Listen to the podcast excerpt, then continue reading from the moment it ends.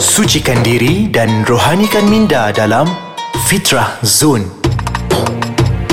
Assalamualaikum warahmatullahi wabarakatuh. Alhamdulillah sekali lagi bersama dengan saya Dai Lukman uh, di dalam segmen Fitrah Zone. Anjuran ataupun dibawa bersama oleh uh, podcast Ais Kacang. Alhamdulillah mudah-mudahan uh, tuan-tuan dan puan-puan taklah serik-serik, taklah jemu-jemu untuk mendengar suara saya uh, di corong-corong handset anda. Alhamdulillah pada hari ini kita nak bawakan satu tajuk yang cukup menarik berkaitan dengan ujian tanda sayang. Sudah lumrah bagi setiap manusia ni tuan-tuan dan puan-puan akan menghadapi ujian daripada Allah Subhanahu Wa Taala. Hatta Allah SWT sendiri pun telah berfirman dalam Al-Quran dalam surah Al-Baqarah ayat 214, A'udzu billahi rajim. Am hasibtum an tadkhulul jannata wa lamma ya'tikum mathalul ladzina khalau min qablikum مستهم البأساء والضراء وزلزلوا حتى يقول الرسول والذين آمنوا معه متى نصر الله ألا إن نصر الله قريب صدق الله العظيم yang bermaksud adakah patut kamu menyangka bahawa kamu akan masuk syurga padahal belum sampai kepada kamu yakni ujian dan cubaan seperti yang telah berlaku kepada orang-orang yang terdahulu daripada kamu mereka telah timpa kepapaan yakni kemusnahan harta benda dan serangan penyakit serta digoncangkan oleh ancaman bahaya musuh musuh sehingga berkatalah Rasul dan orang-orang yang beriman yang ada bersamanya bilakah datangnya pertolongan Allah Ketahuilah sesungguhnya pertolongan Allah itu dekat asalkan kamu bersabar berpegang teguh pada agama Allah. Tuan-tuan dan puan-puan, dalam ayat ni telah menyebut secara jelas bahawa setiap orang mesti akan diuji oleh Allah Subhanahu taala dan tak mungkin orang yang tak diuji, um, tak mungkin orang yang tidak menerima ujian itu akan dimasukkan ke dalam syurga Allah Subhanahu taala. Dalam ayat Al-Quran yang lain juga Allah telah pernah menyebut sesungguhnya kami tidak akan membiarkan mereka berkata bahawa mereka sudah beriman sedangkan mereka masih belum diuji. Sesungguhnya ujian Allah Subhanahu taala ni dalam dalam banyak bentuk tuan-tuan. Tetapi kita nak bagikan pada hari ini dalam dua bentuk. Yang pertama sekali ujian Allah dalam bentuk nikmat. Contoh dalam bentuk nikmat ujian Allah ni apa dia? Duit banyak. Ha tu dia duit banyak. Sebenarnya jangan kita duit ingat duit banyak ni adalah satu rahmat semata-mata. Kadang-kadang Allah datangkan duit banyak berkepuk-kepuk kat dalam dompet ni sebenarnya adalah untuk uji kita. Sama ada kita nak bersyukur ataupun kita nak kufur dengan nikmat dia. Antaranya lagi nikmat ataupun ujian dalam bentuk nikmat ini adalah dalam bentuk kesihatan. Ingat kesihatan ini juga satu nikmat nikmat ataupun satu ujian pada Allah. Ingat, kalau Fir'aun kita sebut berkaitan dengan Fir'aun. Fir'aun ni dia tak pernah langsung ditimpa oleh penyakit sepanjang hidup dia. Ha, tetapi apabila Allah datangkan macam tu kepada dia, dia telah menjadi bongkak. Menyebabkan dia kufur dengan iman Allah. Menyebabkan dia sanggup untuk berani dia mengatakan bahawa diri dia Tuhan. Mudah-mudahan kita tak menjadi seperti Fir'aun lah bila mana kita sihat. No? Jadi yang seterusnya, nikmat ataupun ujian dalam bentuk nikmat yang selainnya adalah masa lapang. Kadang-kadang kita ni ada masa lapang yang banyak.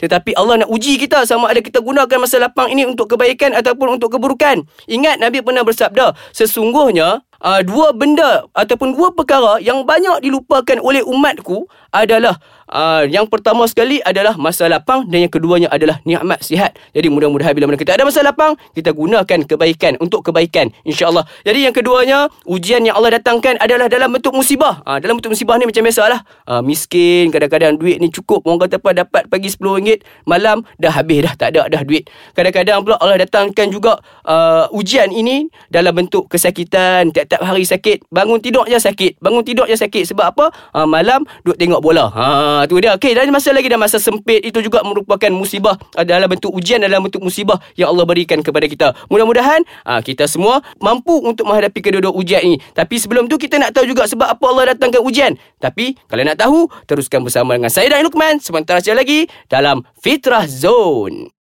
Okey, terima kasih. Arigato gozaimasu kerana masih lagi setia bersama dengan saya dari Lukman melalui menerusi Fitrah Zone. Uh, orang kata pada pada podcast Ais Kacang. InsyaAllah, sebentar saja tadi kita telah berbincangkan tentang dua kenikmatan, dua bentuk uh, ujian yang Allah berikan kepada kita. Yang pertama sekali dalam bentuk nikmat, yang keduanya dalam bentuk musibah. Jadi kita nak tahu juga tuan-tuan, kadang-kadang kita fikir Ya Allah, aku ni tiap-tiap hari Allah uji aku. Tiap-tiap hari Allah datangkan musibah pada aku. Tiap-tiap hari aku jadi miskin. Aku doa pada Allah. Tapi Allah tak pernah pula nak bagi kat aku. Atau apa benda yang aku doakan. Kita kena faham tuan-tuan. Mesti sebab apa Allah datangkan ujian kepada kita tu mesti bersebab. Yang pertama sekali sebabnya Allah datangkan ujian yang pertama sekali adalah untuk menghapuskan dosa kita yang lalu. Ah, setiap ujian yang Allah timpakan kepada kita ni sebenarnya tuan-tuan, dia Allah nak ampunkan dosa-dosa kita yang lalu. Kadang-kadang ni ialah Allah datangkan bentuk sakit. Ah, bila mana sepanjang mana kita bersabar dengan kesakitan kita, selama itulah Allah akan berikan, Allah akan ampunkan dosa-dosa kita yang lalu. Mungkin sebelum ni kita ada dosa mencuri 20 sen dekat dalam poket muak kita. Contohnya lah contohnya. Ha, saya dulu pun macam tu juga kan. Kadang-kadang nak beli aiskrim aiskrim Melayu kita lah. Ha, terpaksa kadang-kadang ambil 20 sen dekat dalam dompet poket pak kita. Ha, lalu nak pergi beli. Ha, yang tu antara dosa-dosa kecil kita. Jadi Allah SWT datangkan ujian ini semata-mata untuk menghapuskan dosa-dosa kecil kita yang ha, kalau dosa yang besar lain pula. Iaitu taubat nasuha kita dengan Allah SWT Okey, sebab yang kedua mengapa Allah datangkan ujian kepada kita? Sebab kedua adalah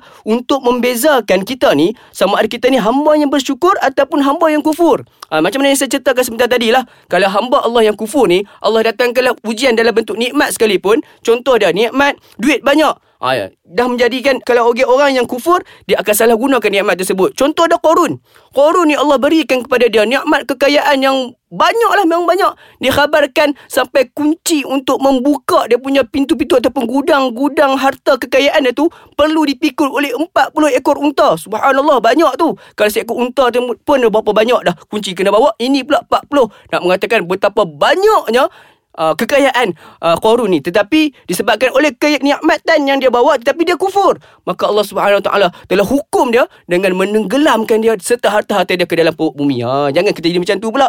Dia ada nikmat uh, maka bersyukurlah. Beri sedekah sebagainya. Dan seterusnya uh, antara pula orang-orang yang uh, kufur ni dengan nikmatnya. Uh, seperti yang saya cerita tadi Firaun. Allah datangkan kepada dia dengan kenikmatan kesihatan yang berpanjangan tapi dia kufur. Dia mengaku diri dia Tuhan. Sanggup pula nak menentang pula Allah SWT.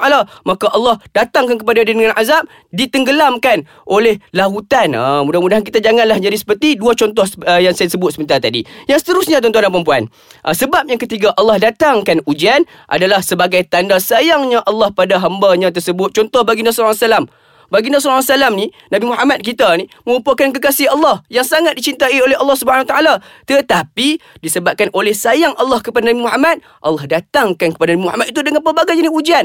Jadi, bila mana kita ni timpa ujian, janganlah kita duk bersangka buruk dengan Allah. Bila datangnya ujian ni, kita bersangka baik dengan Allah Subhanahu Taala. Mungkin Allah nak sediakan lebih baik kepada kita.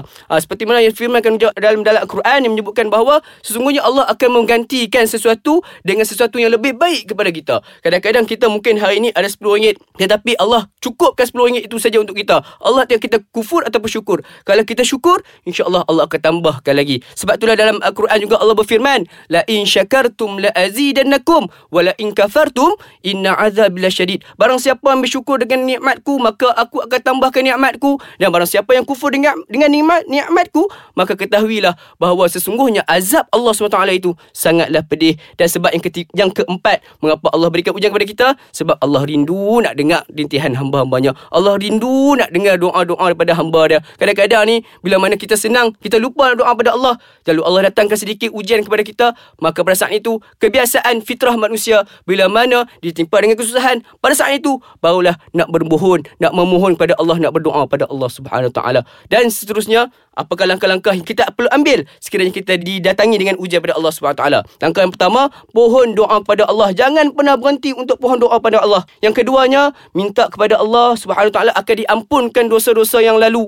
Yang ketiganya, redha, terima dengan hati yang terbuka dan bersyukur dengan segala nikmat yang Allah berikan. Dan yang keempatnya, bersangka baik dengan Allah Subhanahu taala. Mungkin kadang-kadang ni kita rasa benda yang kita dapat tu baik untuk kita, tapi sebenarnya buruk untuk kita. Dan kadang-kadang kita ingat benda yang buruk untuk kita tu sebenarnya baik untuk kita. Contohnya lah, kan kadang-kadang kita dok rasakan bahawa uh, kita ni miskin, kita rasa macam aduh rosaknya ataupun buruknya untuk aku miskin ni. Tetapi sebenarnya Allah nak lindungi kita daripada sifat riak dan sebagainya. Jadi tuan-tuan dan puan mudah-mudahan dengan sedikit perkongsian ilmu pada kali ini memberikan manfaat kepada kita semua dan kita akhirkan dengan biasalah kita nak kongsikan satu doa. Sekiranya kita ditimpa dengan ujian oleh Allah Subhanahu taala. Doanya la ilaha illa anta subhanaka inni kuntu minaz zalimin. La ilaha illa anta subhanaka inni kuntu minaz zalimin. Yang bermaksud tiada tuhan melainkanmu ya Allah. Maha suci engkau. Sesungguhnya aku di kalangan orang-orang yang zalim. Ini adalah doa Nabi Yunus ketika mana berada di dalam perut ikan nun. Mudah-mudahan bermanfaat kepada kita semua insya-Allah. Jadi sekali lagi saya nak wawarkanlah mungkin ada sahabat-sahabat yang masih lagi belum ada aplikasi uh, podcast Ais Kacang kita boleh untuk download dan install aplikasi Ais Kacang ni di App Store dan juga Google Store ataupun boleh juga untuk follow kami di Instagram Ais Kacang MY Spotify dan boleh juga untuk like Facebook Ais Kacang di Ais Kacang. Tap saja Ais Kacang, like Facebook kami dan sekiranya tuan-tuan dan puan ada sebarang persoalan ataupun komen boleh diajukan ke aiskacang.com.my. Semoga bertemu lagi insya-Allah di Fitra Zone podcast Ais Kacang. Sejuk-sejukkan hati, tenteramkan jiwa dengan Ais Kacang. Assalamualaikum warahmatullahi wabarakatuh.